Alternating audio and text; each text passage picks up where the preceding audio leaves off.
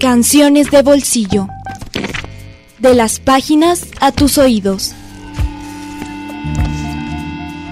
El Lobo Hombre, escrito entre 1945 y 1952, es un gran ejemplo de cómo Bian rompe con la tradición literaria de la licantropía, mediante la inversión de un supuesto conocido, donde no es el hombre quien se vuelve lobo, sino es el lobo quien se vuelve hombre.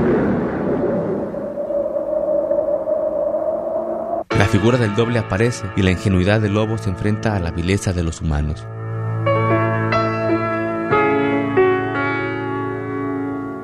Denis es un lobo manso que vive en los alrededores de París. No mata para vivir, sino que es vegetariano. Acostumbra observar a los humanos, le gusta espiar a las parejas que se internan en el bosque y coleccionar toda clase de objetos, neumáticos, ropa, libros y demás.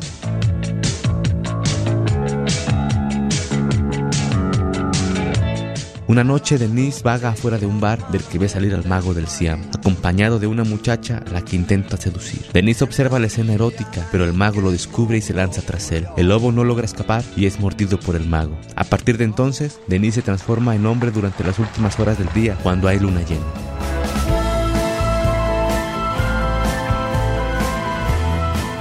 Dispuesto a explorar la vida humana, se encuentra con un París oscuro y salvaje. Llega a un restaurante donde conoce a una muchacha con la que va a un hotel y hace el amor. La chica cobra por sus servicios, pero el instinto lobuno de Denise aflora y la obliga a escapar asustada de la habitación.